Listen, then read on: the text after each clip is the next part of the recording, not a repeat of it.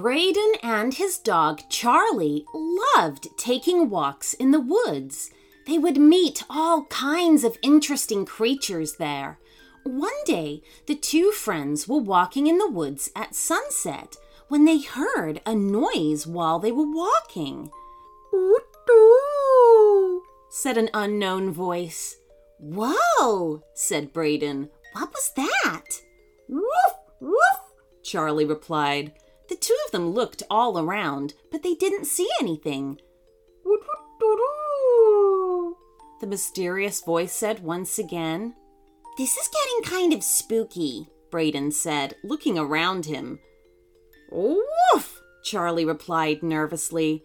Then, all of a sudden, a rush of wind surrounded them, and out of nowhere, the biggest owl they had ever seen landed right in front of them. The owl seemed to be staring right at them, as if he knew them. Do it do, the owl said again. Okay, Brayden said. Nice to meet you, but we have to go.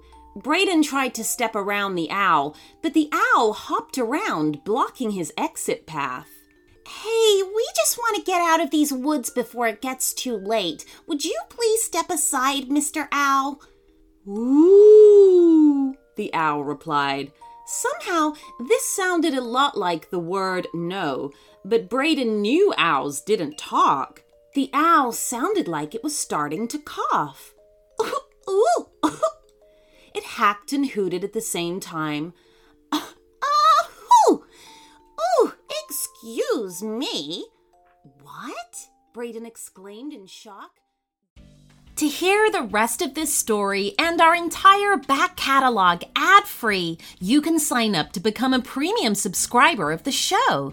As a premium member of Short Stories for Kids, you'll receive a bonus premium story every Friday, a special thank you shout out, and a guarantee that your idea will be made into a story and read out on the show. So, for ad free listening and all of these other great perks, sign up to our premium channel at our website, shortstoriesforkidspodcast.com. It's as easy as two clicks. See you there!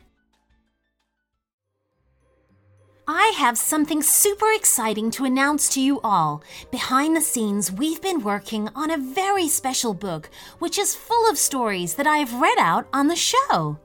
This paperback collection features 38 original stories written especially for the Short Stories for Kids podcast. From princesses exploring a castle to bullying aliens out to steal the moon, this book is packed with witty, entertaining tales to keep kids amused. There are pirates, skeletons, dinosaurs, mermaids, and much, much more.